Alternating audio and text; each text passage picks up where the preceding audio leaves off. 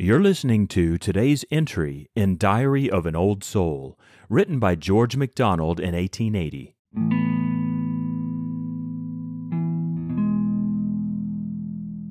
We are a shadow and a shining. We.